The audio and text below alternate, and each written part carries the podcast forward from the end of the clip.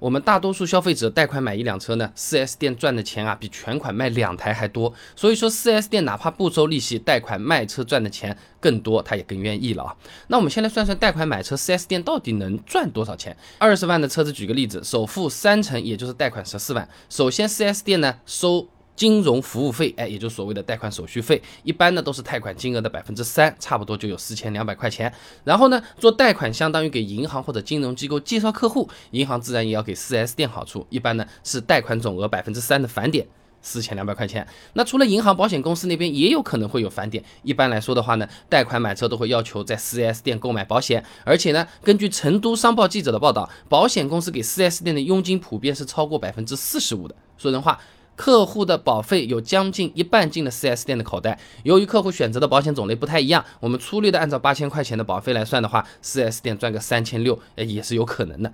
也就是说，不算车子的利润，客户贷款买一辆二十万的车子，4S 店一点二万赚进了。当然了，这些返点比例只是一个大概啊，上下浮动可是蛮多的。有些地方因为你做贷款，保险特别贵；有些地方呢，哎，我这个手续费给你少收点，都有可能啊。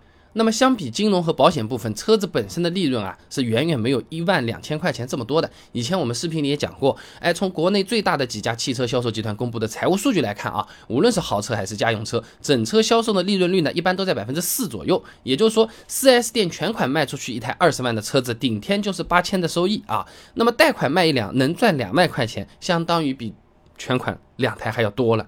那另一方面，客户贷款买车不单单是 4S 店的利润更高，销售拿到手的提成也会更多的。这也是为什么买车的时候，销售朋友们啊拼命就是让你要做这个贷款的原因啊。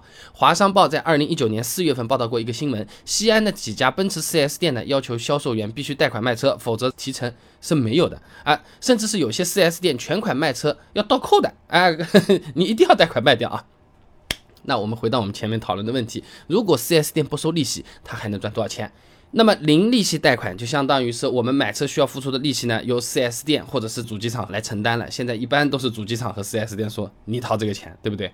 贷款是四万，分期两年，哎，总利率呢一般在百分之七左右，也就是说利息差不多就要九千八了。那么减去利息之后，贷款买一辆车，4S 店还能赚一万零两百块钱，依旧是比全款卖车要赚的多一些的啊。而且在实际情况中啊，如果是稍微黑一点的 4S 店，零利息有可能它本身它就是个幌子，很多时候呢这部分钱啊它是其他地方。要赚回来的，比如说零利息可以，你要零利息买这个车子，那装潢你要买一点的，对不对？担保费有可能要收一点的啊，什么金融服务费有可能是又换了个其他的名头再收一点了，就是拆东墙补西墙了啊。而且换一个角度来讲，零利息一般是会限制贷款年限的，普遍呢就是一年免息或者两年免息啊，因为贷款的年限越长，需要付出的利息也就更多嘛，而且他甚至会要求你，你必须。只来我们 4S 店做保养维修啊。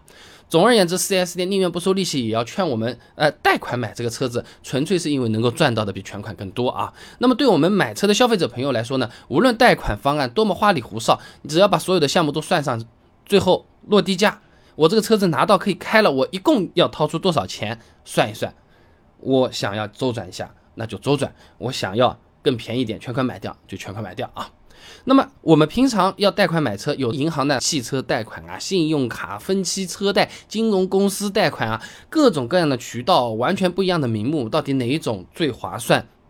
区别又在哪里？和 4S 店砍价的时候有没有什么技巧？销售员最怕你砍他哪个部分？怎么谈？怎么说？手续费、上牌费，哪些费用？它其实是可有可无的，哪些费用还真的是不能冤枉别人。想知道这些很简单，关注微信公众号“备胎说车”，回复关键词“买车”就可以了。那我这个公众号呢，每天给你一段汽车使用小干货，文字、音频、视频都有，挑自己喜欢的版本就可以了。备胎说车，等你来玩哦。